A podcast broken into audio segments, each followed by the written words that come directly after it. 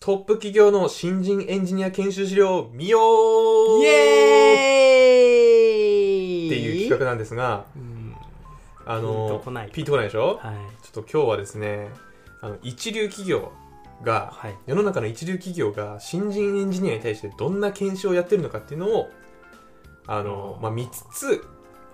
開地の解説を見つつっていにう、おー入れつつっていう回です。はいはいはい、まあなんか確かにトップ企業のうん教育の仕方は確かに気になるっすね気になるでしょう、はその駆け出しの人いっぱいいると思うんですけど、はいはいまあ、独学でやってたりとかプログラミングスクールでやるのが多いのかな、いうん普通そうですねそんな中今日はリクルートで T 和田さん和田拓人さんがやってたはいソフトウェアエンジニアとしての姿勢と心構えっていううん研修資料をちょっと一緒に見ていければと思います、はいはいはいまず T 和田さん知ってますかまあ聞いたことはそうあの、はいテスト駆動開発とか、はいえー、SQL アンチパターンとかはいプログラマーが知るべき97のこととかはいもう名著 者うんすげえ、はいすげえ中すげえの人はいもう僕も一応ツイッターフォローしてます、あそうそうそうそうはいの、まあ、資料なんで、まあ、間違いないと思いつつ、はいあのつまんなかったら俺が悪いですいやいやいでそんな中でまずリクルートなんですけど、やはいリクルートなんですねそう今回はなんか Google や Microsoft じゃないんかいと思ったあなたはい大した企業じゃないんですかそうでもあなリクたルートはい結構すごいぞここもっていうところを言いたいんですよはいなんかどんなイメージありますリクルートってまあなんなんか何やってる会社なんですじか人材派遣み人材たい派遣ので、まあ、頑張ってる会社かなっていなるうほどなるほどイメージですね。まあ、それはまあメインストリームであるんですけど、はい、新規事業を作るのがとにかくうまい会社なんですよねリクルートってあそうなんですかそ初耳ですうそうスーモもリクルートだしあえそうなんですかゼクシーもリクルートだしおおスタディサプリもそうだしえホー、ットペッパーもそうだし、えジャランもそうだし、エアペイもそうなんだよ。えめちゃくちゃやばいっすねそうそれ聞くとめちゃめちゃやばいリクルートっていう会社は、あの、人材派遣とか、なんだっけ、タウンワークだっけはいかなんかで、ずーっと、その、なんだろう、ゼクシーもそうだけど、はいフリーペーパーでやってた会社なんだけど、はいこのままじゃダメだっていう業務転換があって、IT を使った新規事業をめちゃくちゃボンボン生み出すっていうのに、振って、そういう新規事業をめちゃくちゃ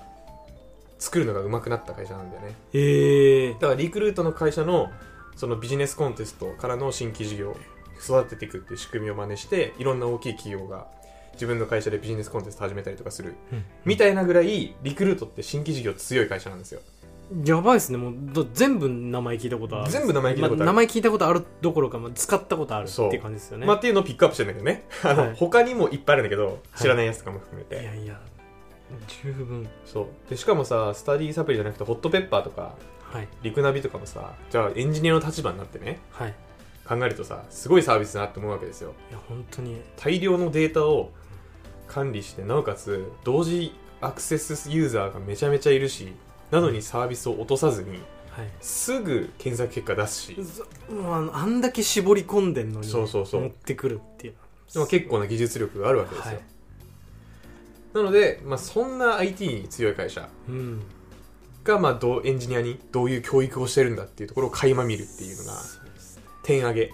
いや本当にリクルートの凄さが凄さが一瞬で伝わりましたそうすごいのここ、はい、人材派遣のイメージしかなかったんですけねど、でしょはい違うんですよ見方がもう一瞬で変わりましたそうはい新規事業と言ったらリクルートと言っても過言ではないはいはい、うん、僕も新規事業やってた時はかなりリクルートのビジネスの作り方をすごく参考にしました、おうん、そんぐらいめっちゃ有名な会社なんですよ実はーなるほどでじゃあ本編入っていくんですが、はいまあ、タイトルがねソフトウェアエンジニアとしての姿勢と心構えっていううんタイトルです、はいなのでその T 和田さんがはいエンジニアはこうであれとうんいう話をしてるわけですよ、もうはいはいはい聞きてえよなですねこれは聞きてちなみに T 和田さんの T はテスト和田さんってこと違いますあ違いますえ和田拓人さんの T です多和分田そうなんです、わかんないかかってるだけかもしれないかかってるかもしれないけどね TDD の T にはい、まあ多分違ううんはいはい。じゃあ最初、このスライド何が言われてるかっていうと、プログラマーが知るべき97のことと、はい達人プログラマーの、まあ、2つの書籍が紹介されてて、はいで、まあその中でもね、共通して言われてるのは、はい学び続ける姿勢が大事なんだと。エンジニアうは。んはいエンジニアは、すごい知識とか技術をどんどんインプットするのは、まあ大事なんだけど、はいそれを学ぶのが大事なんじゃなくて、技術の学び方を学ぶっていうのが大事だと、なるほどまあ、実際その「達人プログラマー」っていう本の中でも、はいあなたの知識知識ポートフォリオに対して定期的な投資を行うことが大事ですと、はいはい定期的に自分の知識をに投資しましょうってことだ、っていうぐらいまあ非常に重要ですと、うんまあ、エンジニアなんてね新しい技術がどんどん出てくるので、うんまあそれをちゃんとどんだけキャッチアップできるかっていうところが重要になってくるとはいじゃあ学び方を学んでみましょう学び方はいそうですねそう学ぶのってねなんかやりゃいいだけじゃないんですよ確かに要領みたいなそうそう効率よくうんだから学ぶってどういうことだと思いますかつまりなんかもう少しレイヤーを下げるっていうのかなあーどうなんだろう何が起きたら学んでるって言えるなんかあこれ逆かなえっ、と自分がえ逆かもしれないこれ成長することって言ったら逆ですよね成長はちょっと上だね確かに逆だわ逆ですよねえっ、とどういう仕組みで学んでるんだどういう仕組みうんえっ、とわからないことを解決することうんうんうんうんうんうんうんそうん いうので合ってますちょっと違うか うん違ちょっと違うかうけど 違うけど俺の問題の出し方も悪い まあなんか言いたかったことって、はい学ぶことって、はいまあ、要するに覚えることだなと思うんですよああはい、うんそうですねできなかったことができるようになるのは知らなかったことを覚えてるからできるようになるんですよはいはいなので、まあ、覚えることをどんだけ効率よくできるかうんだと思うんですねうんなるほどそう確かにで記憶っていうのはなんか実は3種類あるらしくてえっ、とおわかる長い間覚えるやつああ長期記憶長期記憶で短いやつ短期記憶、はいあと1個なんだあと1個あるんですよわかりません感覚記憶っていうのがあって感覚記憶は短期記憶より短いやつなんか感覚器官もう目とかそんなもう耳とかで短いのなんすねはい1秒ぐらい一瞬だけ覚えてるああのよ感覚くパッパッパって何桁もすごい数字を一瞬で計算しちゃう子たちみたいなあの時に使うやつなんですかあーどっちだって短期記憶じゃないさすがに、そうなんですか、うん、フラッシュ暗算はなんか1秒ぐあフらラッいシュ暗以上流れるからうんなんかもっとも直っと感的な短やいつのがあるんだってへえそうで短期記憶はまあさっき言った通り数十秒覚えてられるもの、うんなんか一般的には5から9個ぐらいってされてて、まあ、一度に8個以上覚えるのはまあ難しいよねってされてるらしいねでまあ長期記憶は長いやつはいうん長いやつはいで、まあ、エンジニアにおける記憶では、まあ、ご察しの通り長期記憶が大事ですとはいそりゃそうだよねそりゃそうですよそりゃねそううん作ったというかなんか覚えたことを使うんだからねはいだから、まあ、長期記憶も大事だしなんかそれを使えないといけないとそうですね長期記憶をじゃあ使えるようにするにはどうしたらいいなんか引き出しをうまく出す訓練が必要だって言われる覚えた後の話ってことですか確まかあに、もしくは長期記憶に定着させるのもそうだけどなんかどういうことをやって覚えますか長期記憶僕は反復です反復はいいやもう非常にいい観点ですねこれひ二つ和田さんが言っててそのうちの一つが反復はいもう一個何回も出し入れすることによって長期記憶として染みつくしすぐ出せるようにするのが一つはいもう一つある俺こっちがね最近大事だなって思うは割とみんなやってる意識じゃないやってんじゃない意識してる人は少ないと思うけど少ないっていうかそんな多くないかもしれない反復とでも分かると思う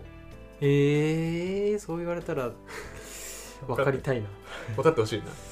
そう言われたら分かりたいな反復と覚える時ですよね長期記憶定着させるために反復しますじゃあもし意識してないのであれば、まあ、してるかもしれないけど、はいしてないならこれ絶対やった方がいいはい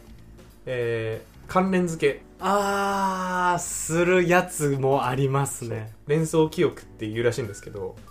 はいはいはいこれが非常に重要ですこれらが非常に重要です長期記憶を作る上であーめちゃくちゃ分かるまあだからそのさっき言ったこの繰り返し覚えるのもそうだし物事を覚えるときにはその見たやつと関連あ違うなすでに知ってるやつと関連させて覚えるうんうんうんそうすると、まあ、記憶がどんどん早く入ってくるうわーはいはい関連付け大事ですねそう大事確かでしかもなんか面白いなと思ったのはこれはね脳内インデックスを作るってちょっ とティワードさんが言ってたんだけど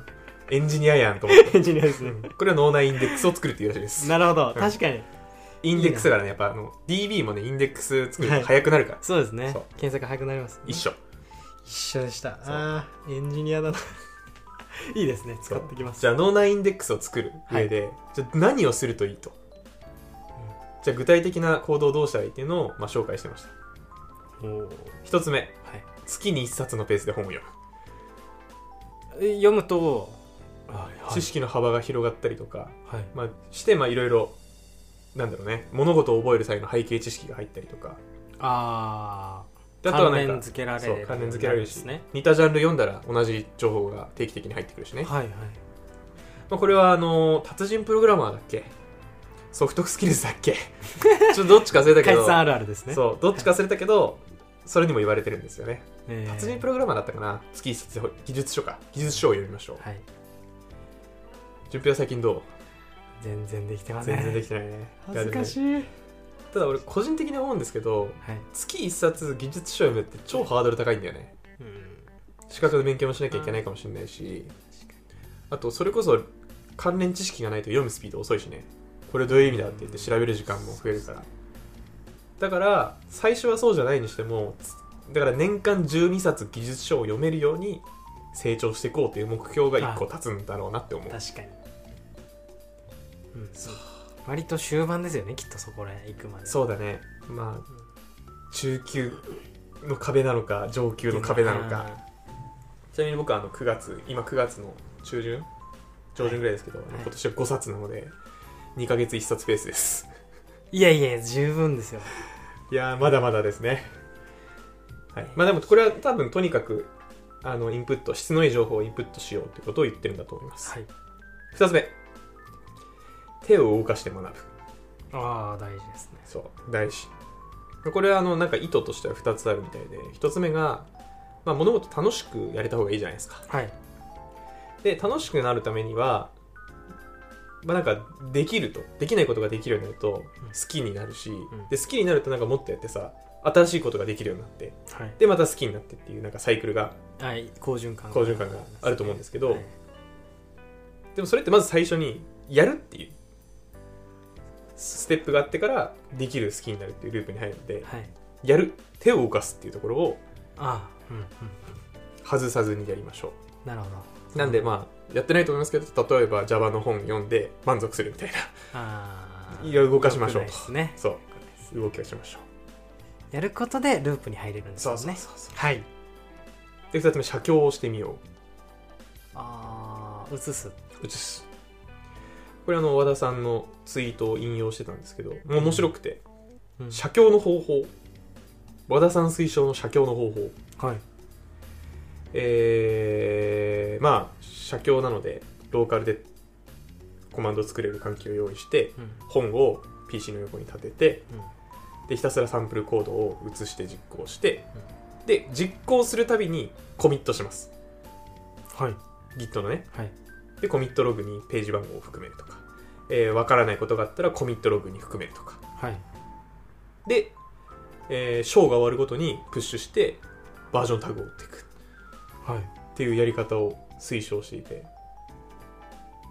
なんかそのコミットログにそういうメッセージを残すと、はい当時俺はこういうことを思ったんだっていうのが後から見返せるなとかうんあとはその分からないことを言葉にすることによってなんか後ほど自分で調べるヒントになったりとかうんするんだろうなと思ってなるほどな確かに分からないことを調べる、あうーんなんか見返すタイミングあんまりなさそうだなとはうんうんうん思ったんですけど、確かに分からないこと出てきた時に見返すっていうのはありそうですね、気づきとかなんかコメントとかも書けるかもしれないしね、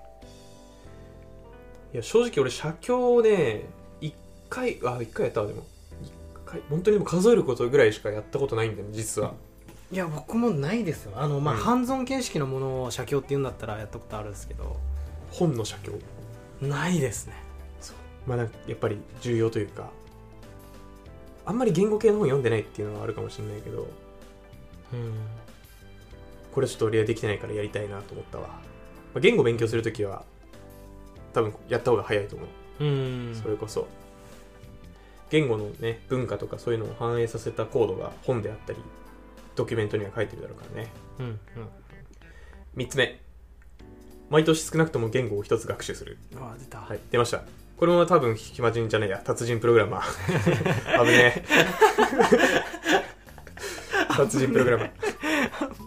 危ねえな二文字違いですけどね、日本人違い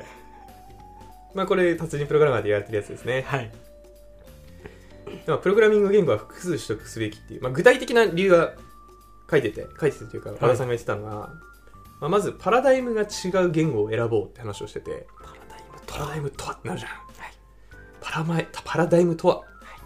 あの命令型とか宣言型とかはい関数型とかオブジェクト指向宣言型とか、まあ、そういう言語の書き方のルールというかああその思考の種類えしそうかな総称思考の総称みたいな思考というか書き方記述方法の枠組みっていうのかなえー、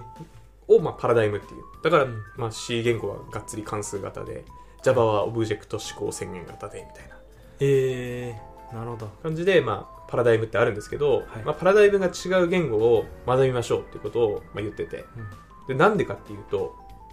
これを学ぶとなんか同じアルゴリズムを実装する時でもはいいろいろなやり方があるなっていうのに気づく気がつくうん視点が増えるそうそうそうそうそうそうで視点が増えるとどうのやり方がいいだろうって思った時の選択肢が増えるはいはいはい確かにそうだからあのフプログラミング言語をパラダイムが違うのを複数学ぶことによってより良いコードが書けるようになるよねっていうことを言うてましたさすがですさすがですですよねさすがです本当にさすがですなんですがでもう一つなんかその中で紹介してたのがテクノロジーラダーっていうのをちょっと紹介しててテクノロジーラダー俺初めて知ったんですけどはいテクノロジーのトレンドをまとめたサイトっていうのがありましてええそう技術トレンドかな今最近流行りつつあるものとかを全部集め集め集めてもうこれはプロジェクトに使ってもいいぐらい安定してるぞなのかうんこれまだちょっとしし進化途中だからなんかリスクあるかもしれないけどそのリスクが共同できるなら使った方がいいよとかえーこれはまだうん出た初めだからあんま使わん方がいいよみたいなのをあのトレンドをまとめてくれたサイトがあるってですねめちゃいいですねいやそう俺初めて知ったんだけどねテクノロジー開発省理論理論っていうまとめてるのと、いツール開発ツールソフトウェアでまとめてるのプラットフォームでまとめてるの、うんで言語フレームワークでまとめてるのがなんかあるらしいすごいなそうこれちょっとあの説明欄に載せておこうかなと思うんですけこれだどってみんな欲しかったやつですよねねまあみんなでも結構これちょっとほサイト見たんですけど、はいあのーもう使われてるよねみたいなのはあんま載ってなくてあ割と本当に新進気鋭みたいなあはいはいはのは載ってる感じいなるほどでこのサイトでもちょっと多分なんだけど最終的にまあこれ安定したからいいよみたいなところにうん入っていくんだけど技術ってうん入ったらなんか卒業するシステムっぽいわなるほどいなくなっちゃうんですねいなくなっちゃうちょっといてほしかったですそういなくなっちゃうから本当になんか新しいとにかく新しいのなんだろうとか、うんあとなんかどういう技術来てるんだろうみたいなのを見るときに参考になりそうだなってういう、んテクノロジーラダーっていうサイトでしたマジで直近のトレンドをしトレンドを知りたい時って感じですね本当になんか俺見たけどね知ってる単語 SWIFT しかなかったわええあと Java の 16? なんだっけああ17 17かな、もう載ってたええあうんそういうのこれだとのあのへえと思ったんで載せときますみたいですシェア、はいありがとうございます次身の回りをプログラミング対象にするんなんかどういうこと変態的発想な気がしましたけどそんなことないですかまあこれはでも変態的な発想かもしれんけど 大事なんですよはい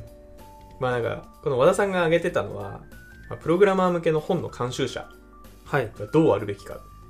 ていう話をしててはいそれはプログラマーらしく怠惰傲慢短期であれとプレーンテキストを好めとはい全てをバージョン管理しろとはいはい全てを自動化しろと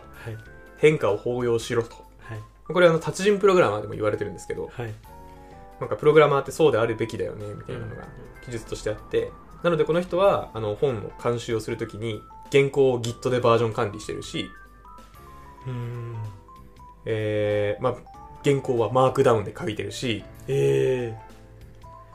であとなんか本の中でさ引用してくるやつあるやんなんか、あはいはいこの本から引用みたいなのはいはスクレーピングで取得してくるしええすごいなみたいなことをねやってるんだってでもこれはなんか達人プログラマーにもやっぱ書いてあってはいなんかもう極端だなって思うんだけどパワポは使うなとうんうんマークダウンでスライド作るツールあるんだからプレーンテキストで作って Git で管理しろとかうんもうとにかく何でもバージョン管理しろみたいなバージョン管理できねえフォーマットはクソだみたいな い言い過ぎやごめんちょっとそこまで書いてたかわかんないけど、そんぐらいの意図をねちょっとねうん読み取ったわまあそうですよねでちょっと領域を広げると、まあ、例えばねその身の回りのこの和田さんは子育てや教育関係の LINE ボット作ったりと かアレクサボット作ったりとか、まあ、そのなんか周りのものを便利にする仕組みっていうのかな、もうそういうのはもうどんどんあのプログラムで作ってっちゃおうぜプログララマーならみたいな、ムかっこいいまあだからこのポッドキャストはまだねちょっとプログラマブルできてないねできてないっプログラマブルすねというかプログラマティックうんはいきっとで管理しないとなのかそうちょっと何を管理すればいいかわからんけ どねうん本当にあのしこのこの回のあの紹介文とかうんぐらいじゃないですか、とりあえず、まあ、またはなんか例えばこれからやるさその議事録とかああ原稿ととかか、まあ、あとはまあそうだねとかもできるのかもしれないねそうでですね最後ですね最後っていうのはその具体的に学ぶって学ぶって話をしてるんですけどまだはいじゃあ最後アウトプットを行いましょうはいはい、はいはいはいって感じですね、はいまああの順平君はもう分かってると思うんですけど分かってると思う、分かってると思うんですけど、はいあのインプットをしてアウトプットをするって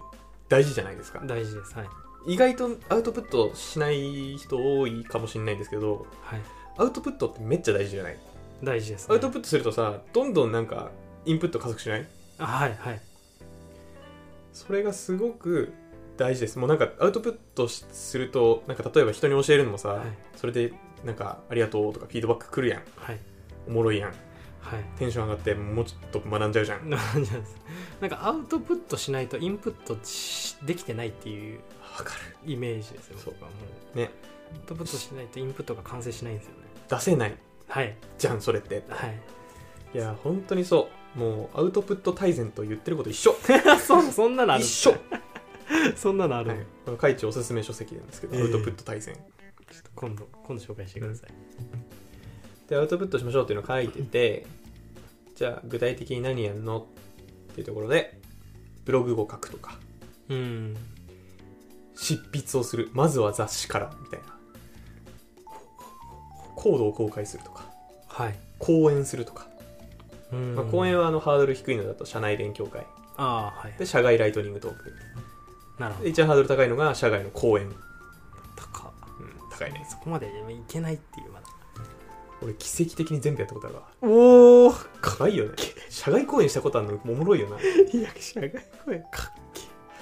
けあとは動画配信ツイッタああはいはいまあやろうと思えばできますでねきるそこら辺はーで技術同人誌同人誌市場での出版って書いてたわ、うん技術書店を挙げて、技術書店あげて、うん、って書いてたんで僕はちょっとここにあえて一つ足したいのがはいポッドキャストねはい、うんああ確かにそうちゃんとソフトスキルズにはポッドキャスト入ってたからええうんまあ順平はここでねちゃんとアウトプットできてると思うのでブログ書けるといいねブログねブログ書こうぜですけどね書こうぜ俺会社の人に宣言してきたわ改めてブログ書くってええまだやってないけどはいっていう形でまあその大事なのはやっぱりアウトプットも大事アウトプットが一番大事なのかな、まあ、実際に月1冊技術書頑張って読んでそれを実際に手を動かして学んででアウトプットをするっていうのが、まあ、メインストリームかなと思うので、うんまあここのサイクルはいをちゃんと回していくと学び続けるやり方というか学ぶ学び方を学べるうん合ってる合ってると思いますう学ぶ学び方を学べますよとはいいうことをお話しされてましたさあ時間的にどうしようかなっていう形なんですが切っても切らなくても大丈夫なようにお話しするねじゃあはいじゃあ続いて続きまして次学ぶっていう方法を学んだ学びましたあなたは学びましょうはいはい、次に大事になってくるのが生涯現役エンジニアであり続けることイマジンプログラマーではメールを募集していますトークテーマ悩み要望などなど何でも募集中です宛先はひまプロ11 at mark gmail.com himapro11 at mark gmail.com になりますそれではまた次回